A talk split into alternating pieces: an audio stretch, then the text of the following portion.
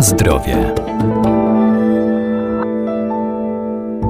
Co kryje w sobie żywność, którą spożywamy, tego dowiemy się ze składu danego produktu, który znajduje się na etykiecie. Warto je czytać, zwłaszcza przy zakupie tzw. Tak smarowideł do pieczywa, jak na przykład margaryna.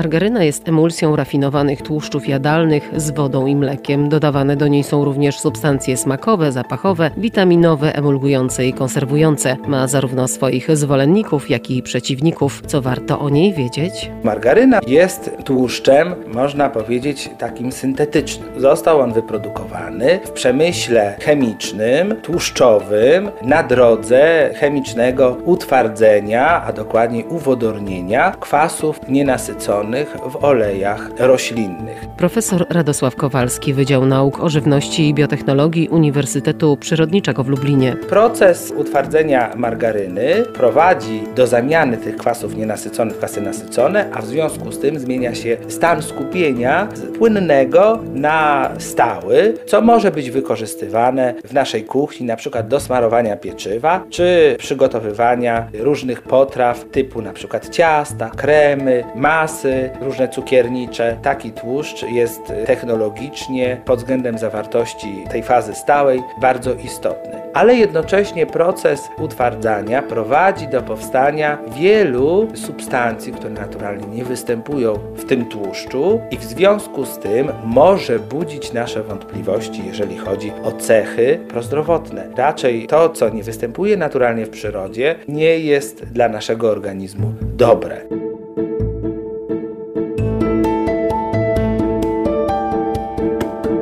Na zdrowie.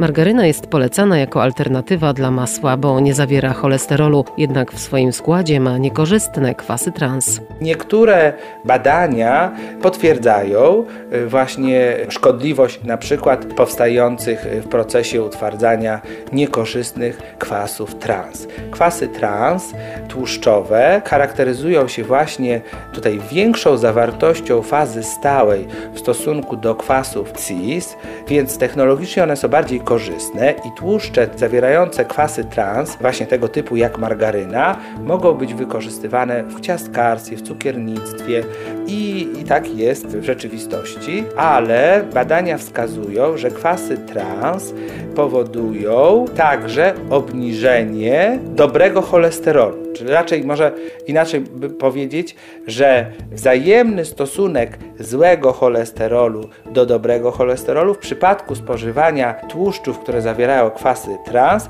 jest niekorzystny w porównaniu do stosunku, który występuje w przypadku masła. Ponadto różne badania epidemiologiczne wcale nie wskazują, że w związku z zastąpieniem tych tłuszczów naturalnych, na przykład masła, margaryną, zmniejszył się udział przykład chorób nowotworowych. Wręcz odwrotnie, jak widzimy w naszej populacji, obserwujemy bardzo duży udział tych chorób.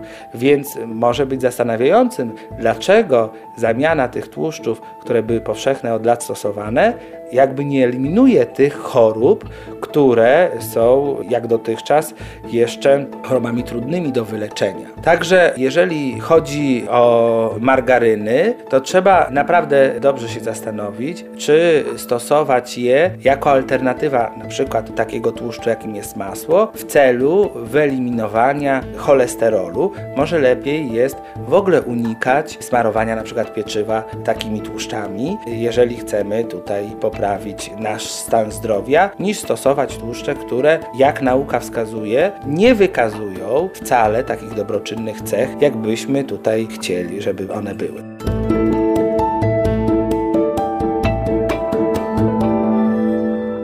Wśród margaryn możemy znaleźć m.in. te tradycyjne o zawartości tłuszczu powyżej 70%, dietetyczne o obniżonej zawartości tłuszczu, witaminizowane z dodatkiem jogurtu czy maślanki oraz niskokaloryczne o zawartości tłuszczu poniżej 40%. Informacje o składzie, gramaturze i przeznaczeniu danego produktu można znaleźć na opakowaniu.